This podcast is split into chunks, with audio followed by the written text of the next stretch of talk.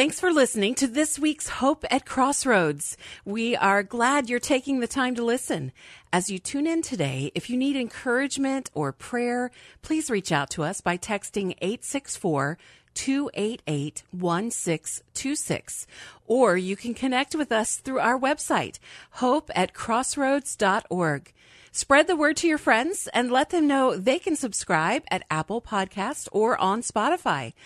And now, here's this week's message. Amen. Amen. There was Jesus through every circumstance of life. He is there. Aren't you grateful for that? A little more than uh, 23 years ago, I was grateful. I was in a delivery room. And um, my wife, first child, uh, was uh, calling me names that uh, I can't repeat in a situation like we're in this morning. It's amazing how that love changed in the flash of an eye. And some of you know what I'm talking about. Some of you I know are in that situation where you, it's coming. It's coming for you. But I remember being in that room and uh, the you know she she had said before that and be praying for her she's getting over sickness this morning. She had said of course this being the first child when the doctor said you know do you want anything for the pain or you just want to just endure it? She had said well no i think i'll just endure it.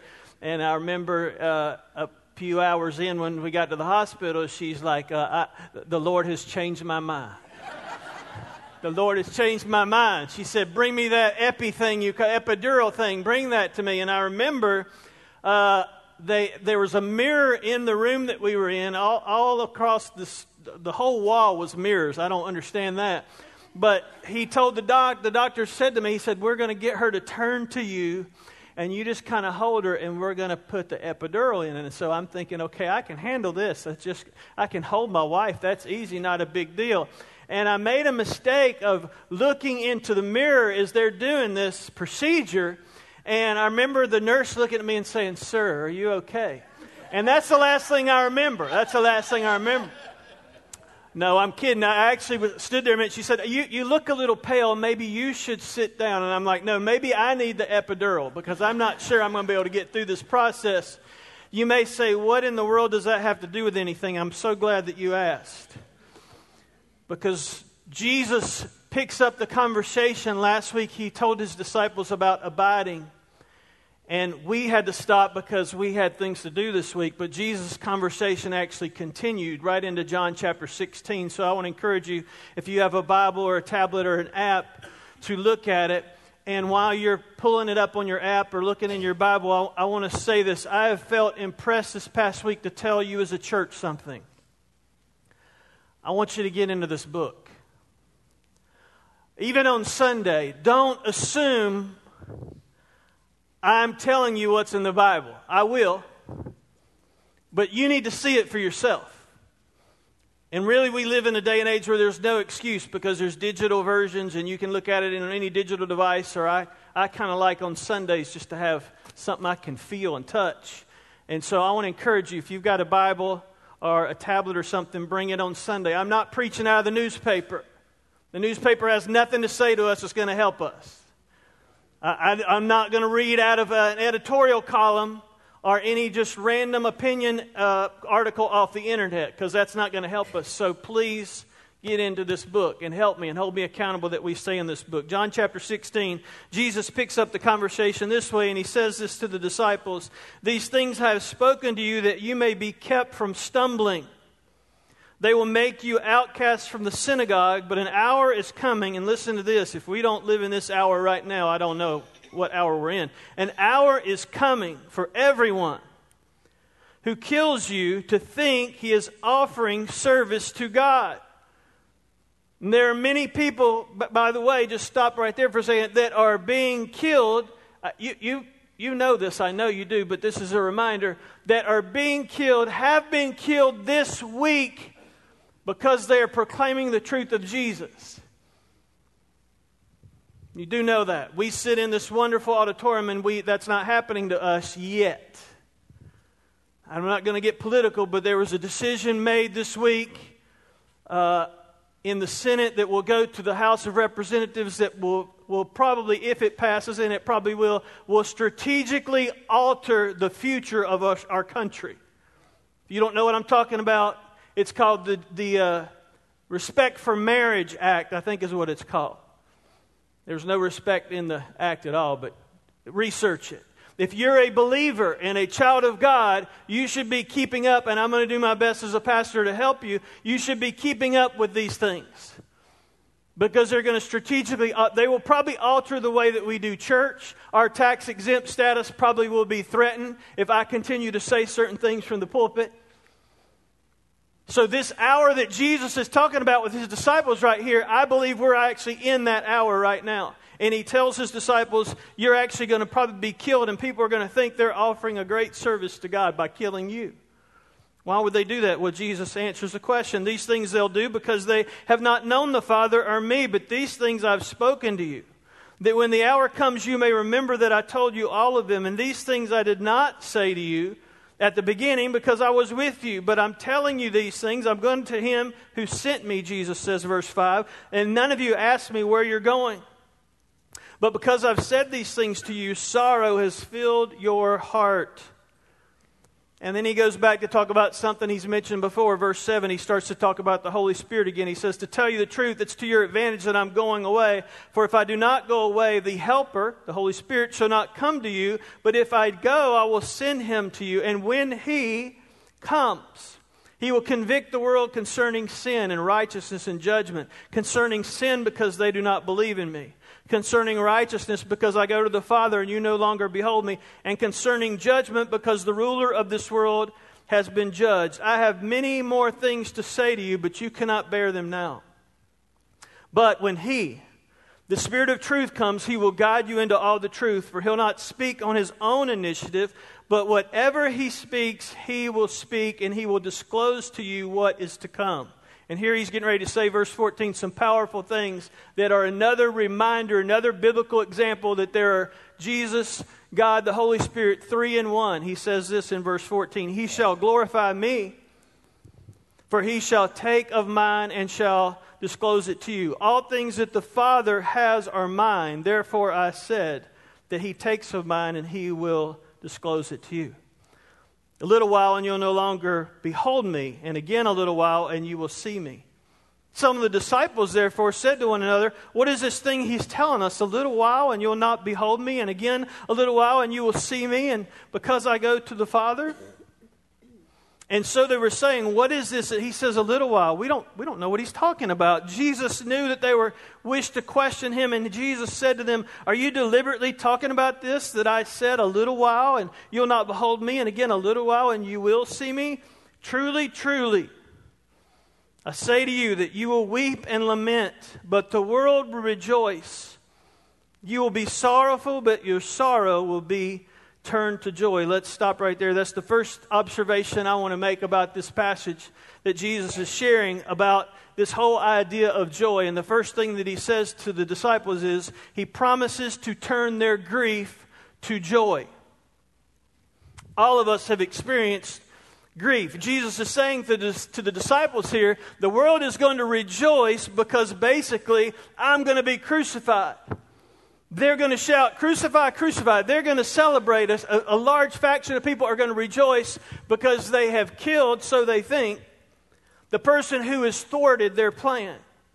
And so Jesus is saying, They're going to rejoice. I'm going to be gone. And so the Holy Spirit is going to be here. You're going to be grieving. But your grief, and we know the end of the story, he's sharing that your grief is going to be turned to joy, not just happiness. But grief is going to be turned to joy. Why? Joy because of the coming resurrection. Right now, the disciples are kind of in this waiting period. You ever been in a waiting period? It's not, it's not fun spiritually. I was in uh, the waiting room. You've been in a waiting room in a hospital. Some of you have been in the waiting room. That's not joyous place, just to kind of be waiting and waiting and waiting. The disciples, they didn't really realize this at the time, but they're in a, a, a kind of a sense of waiting because Jesus is kind of saying, Hey, I'm going to be leaving. The Holy Spirit is going to be here in this waiting, but then I am going to be resurrected.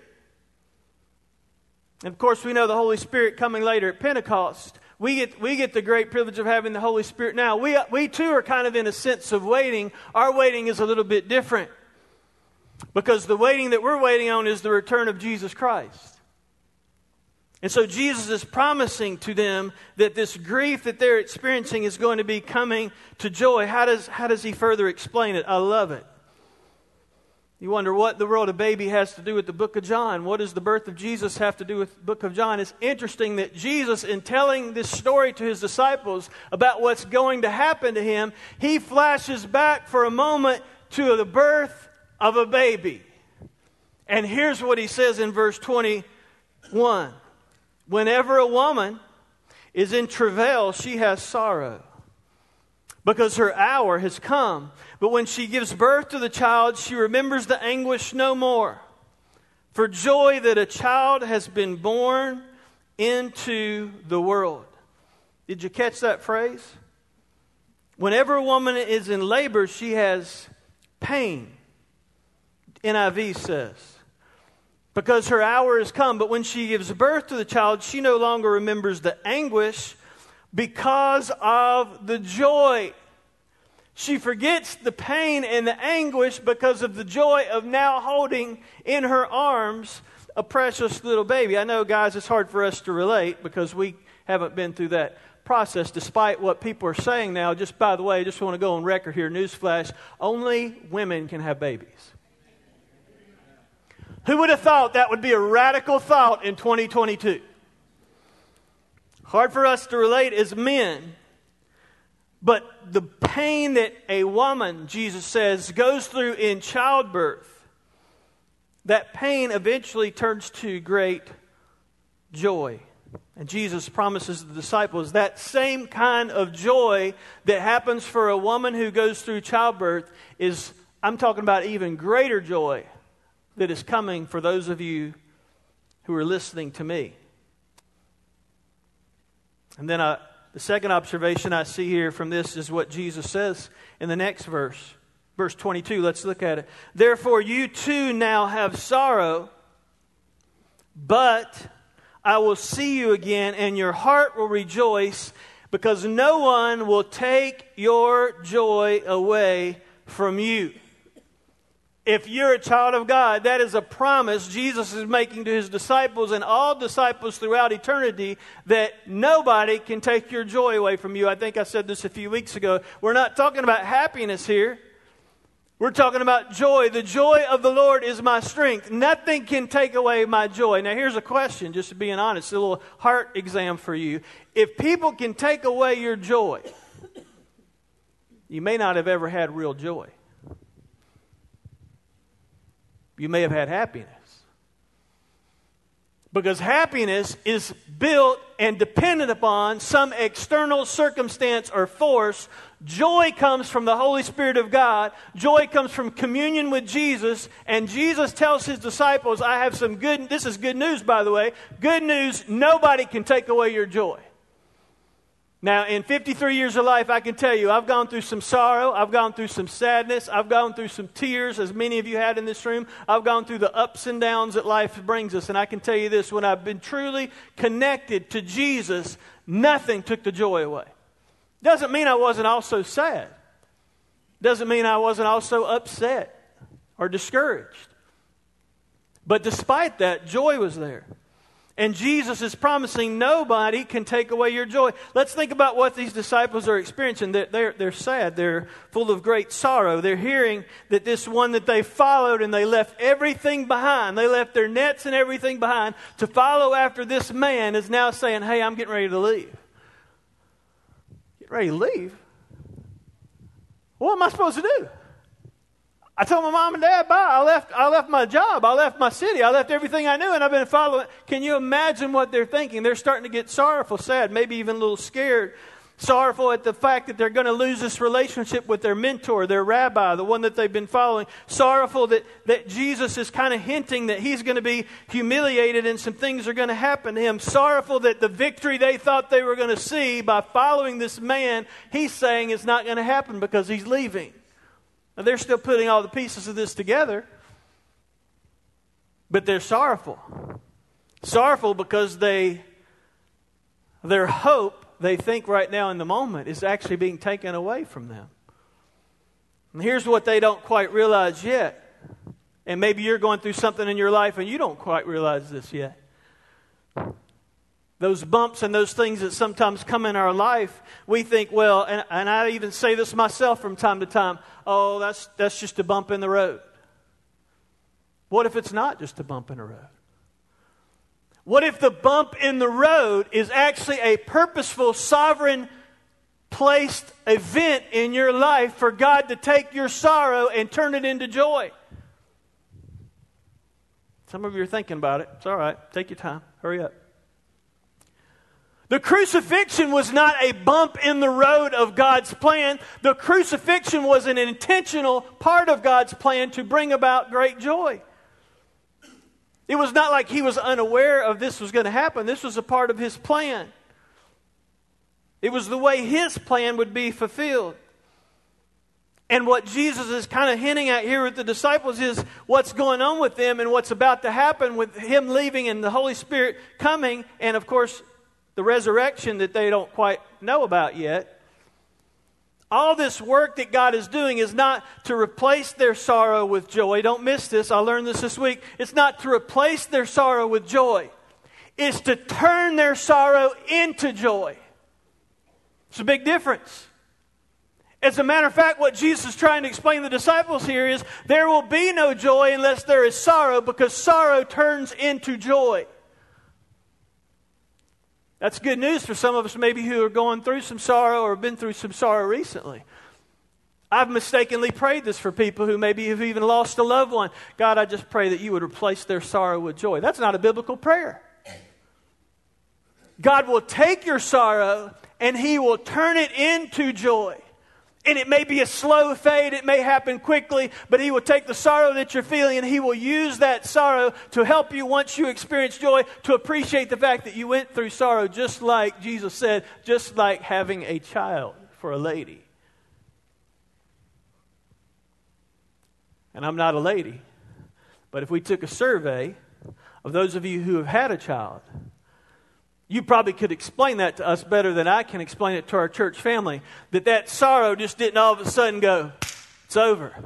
As a matter of fact, there's, from what ladies have told me, my wife primarily, there's some sorrow even a few months after the baby comes. Because you're walking around and you feel different. And there's emotional things that are going on. There are physical things that's going on. But eventually, over time, that sorrow turns into joy. And Jesus is sharing with his disciples how important that is that no one can take away that joy. Maybe he even was meaning this. One person I read about this week said that maybe perhaps Jesus is explaining to the disciples and explaining to us that the, the, the resurrection would be so clearly and completely demonstrated to them that they would have no sorrow left because that fact of the resurrection would turn their sorrow into great joy. It's interesting that this joy that Jesus is talking about, Mary actually talks about this joy long before Jesus was born. Flip back and look at it with me. Flip backwards to the book of Luke, if you will. We're going to be flipping around a little bit this morning. Luke chapter 1. Matthew, Mark, Luke, John. Luke chapter 1. Mary echoes, the third observation that I see here and think about is Mary actually echoes what Jesus tells his disciples. What does she say? Keep in mind, the angel, the angel Gabriel has come to Mary and told her she's highly favored, she's a virgin, and she's going to conceive basically the Savior of the world. Soak that in just a little bit. She's maybe, biblical scholars say, maybe 13, 14, 15 years of age. And the angel Gabriel comes to her and says, Guess what? This is what's going to happen. And what is her response. Here's what Mary says, verse 46, Luke chapter 1. Mary said, My soul exalts the Lord, and my spirit has rejoiced in God my Savior, for he has had regard for the humble state of his bondslave. For behold, from this time on, all generations will count me blessed. For the mighty one has done great things for me, and holy is his name. And you can finish, and I encourage you to finish reading that chapter sometime because it's amazing. So even Mary, even Mary's response is one of great joy. She is feeling great joy and delight. The same joy, by the way, that Jesus is talking about, and we're going to talk about that in just a minute. But not only, not only did the joy happen with Mary, but if you go on to flip over to chapter 2 of Luke, the joy is seen somewhere else with the, with the uh, angels. The angels of the Lord actually foreshadow this joy that Jesus is talking about with his disciples. If you all go all the way back to the angels, when the angels appear, here's what it says Luke chapter 2. Joseph has taken Mary because of the census, you remember, from Nazareth to Bethlehem, the town of David. She starts to feel these birth pains. Meanwhile, while she's feeling these birth pains, here's what happens Luke chapter 2, verse 9. An angel of the Lord suddenly stood before them, the shepherds who were out in the field. And the glory of the Lord shone round about them, and they were terribly frightened. And the angel said, verse 10, Do not be afraid, for behold, I bring you good news of a great joy, which shall be for all people. So the angel of the Lord is foreshadowing the joy that Jesus is speaking about now with his disciples. I got to be honest with you, until this morning, I have incorrectly read that verse, and maybe you have too. Because here's the way I normally would read that verse. An angel said, Don't be afraid, for behold, I bring you good tidings of great joy. And I would leave out an article in front of the, that, that phrase, and the article is A. I bring you good tidings of a great joy. The tidings are not the joy, the joy is Jesus. The tidings are not what get, we get joyous about. The news is not what we get joyous about. Jesus is what we get joyous about. And the angel is saying, I'm bringing you good tidings of a great joy. And what the joy is, is Jesus Christ, the Savior, the Messiah of the world, is coming. Hallelujah. Amazing. I've read that wrong. Yes, it's good news. Yes, they're joyful. But the news is not the joy. The joy is in the person of Jesus Christ and his salvation that he is going to bring. Why in the world would God send Jesus as a baby to this earth? Why? Because it was a great joy. Sending Jesus to be the salvation of the world. This joy that's spoken of, by the way, the joy, the theme of joy goes on through the, through the whole New Testament. The disciples continue to talk about this great joy. The person that they walked the earth with that they knew was the joy of mankind. James talked about it. The book of James says, James the disciple says, greater joy has no man than this. Actually, that's the book of John, where Jesus said, Greater joy has no man than this, that he lay down his life for his friends. That's the kind of joy he's talking about. James said it this way He said, Consider it pure joy, my brothers and sisters, when you encounter various trials, because you know the testing of your faith produces endurance. How could he say that? Where's that joy coming from? That joy is coming from Jesus. Peter said it this way in 1 Peter chapter 1. Though you've not seen him, you love him, and even though you do not see him now, you believe in him, and you are filled with an inexpressible and glorious joy. That's what Peter says. Paul says it this way Rejoice in the Lord always, and again I say, rejoice. Even Jesus, even Jesus kept on his mind this whole attitude of joy. When you walked into the room this morning, I hope you walked in going, you know what? I hope people are going to be glad to see me. Maybe you walked in the room not knowing if people were going to be glad to see you. What do you think about when you think about what people think of you? I know that's not always healthy to go be concerned with what people think about you. But I want to tell you what Jesus thinks about you. Because the writer of Hebrews says it this way here's what Jesus thinks about you Jesus Christ, for the joy set before him, endured the cross, scorning its shame, and sat down at the right hand of God. Jesus Christ, for the joy set before him. What was the joy that Jesus set before him? The fact that all of us who claim to know him and receive his salvation, that would happen. That was the joy that kept him motivated to go to the cross. That's the kind of joy that we're talking about. Hebrews reminds us of this joy. Hebrews, that's Hebrews chapter 12, verse 1 and 2. And Hebrews remind us that's the fifth thing that you'll see there. Hebrews remind us it's the joy, uh, for the joy that Jesus endured the cross, knowing that salvation would come for us. Amazing. So let's go back to John and see how Jesus con- continues to talk to the disciples and what does he say here about this great joy? This wonderful joy that he has given to us. Let me pick up from verse 21 again. Jesus says, Whenever a woman's in travail, she has sorrow because her hour has come. But when she gives birth to the child, she remembers the anguish no more for a joy that the child has been born into the world. Therefore, you too now have sorrow. But I'll see you again, and your heart will rejoice, and no one takes your joy away from you. In that day, you'll ask me no question. Truly, truly, I say to you, if you shall ask the Father for anything, he'll give it to you in my name.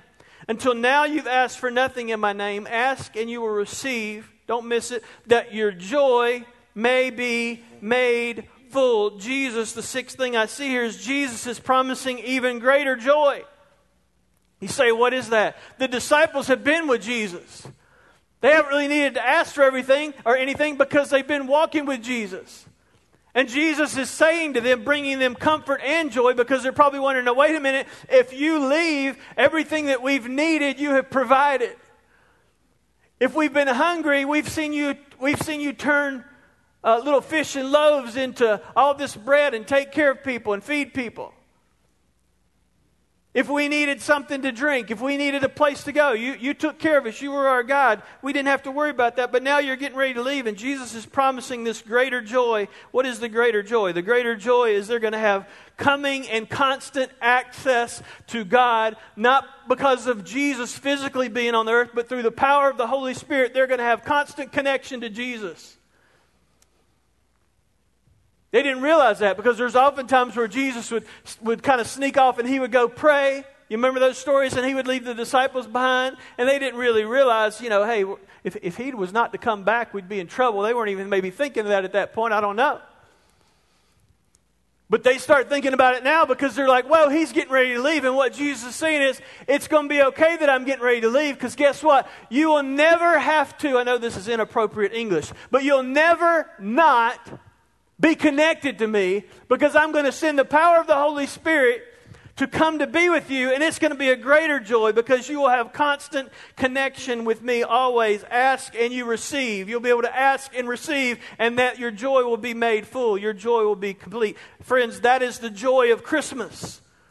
Not that this little baby came and stayed in a manger. Not even that this little baby grew up to be- become a man. Not even that this little baby, as important as all these things are, and they're very, very important that this man would give his life on a cross and then that he would be resurrected. Those are awesome, phenomenal things, but guess what? You and I get to talk to that Jesus any day, anytime we want. That's what's awesome. The question is, are we doing it? That's the joy Jesus is saying. You're not going to have to not be connected with me. I know it seems like I'm going away, and the disciples are trying to figure this out, and Jesus is trying to explain this to them. No, you're not going to be disconnected from me. That's the greater joy. In the last day, you will ask no question, he says. Until now, you've asked for nothing. Ask and you will receive that your joy will be made complete. That is the joy of Christmas, that the gift of God through his Son Jesus, while God so loved the world, that he gave his only Son, that whosoever believes in him should have everlasting life, should not perish, should not die but should spend eternity with the King. And we can have that constant communication with Him now. So here's the question that I have to ask myself and that I would ask you, dear friend. As I walk around and look at people who say, Yes, I know Jesus. And hey, I know life is hard and I know we have challenges. I get it. We do. I do too. But if the world looks at us and we look like we have no joy, we look like what we have is temporal, why would they want any of that? They wouldn't, and they don't. But oh, if they knew about the joy of having constant communion with the creator of the universe, and they saw that in us because of the gift of God through his son Jesus, wow. That's true joy. Do you have it? Do you have the joy of the Lord today? I hope that you do. Will you pray with me this morning? Father, I thank you that the joy that you talk about will never, ever go away. Because you're never going away.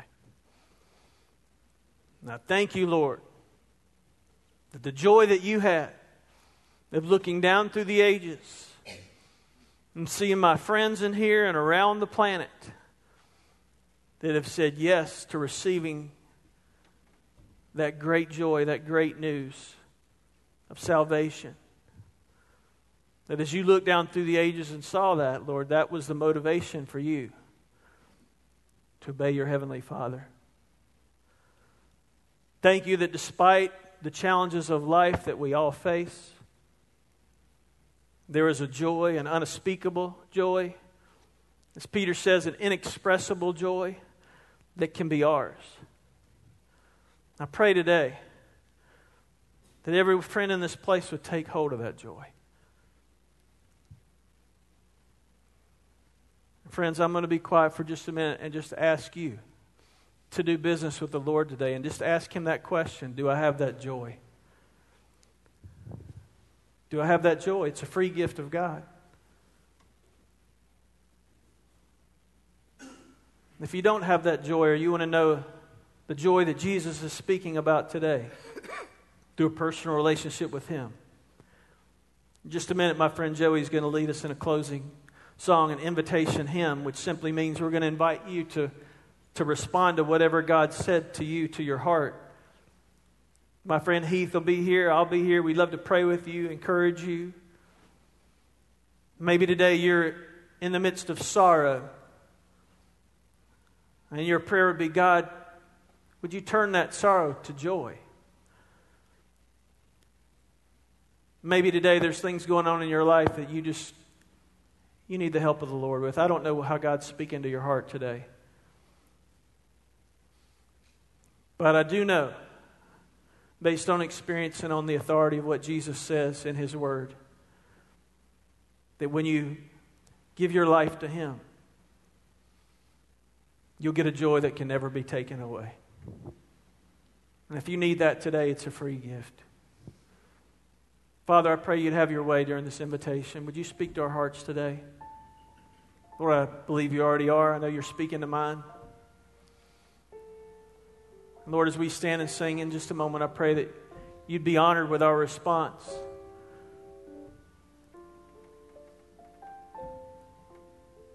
That you'd be honored and pleased with what we do here today as we worship you. In Jesus' name we pray. Amen. I love you this morning. If you need to respond to the Lord this morning in any way, we're going to stand in just a minute, sing a closing song. Maybe you'd say, you know what? Wow, this is a place of joy. I want to put my roots down here at Crossroads and be a part of this church family. If you do, you can let us know that this morning just by coming down and saying, hey, that's what I want to do. Or if you need prayer this morning or you need to receive the joy of Jesus, then we'll be here this morning. Would you stand with me and we'll sing our closing song together? Let's stand.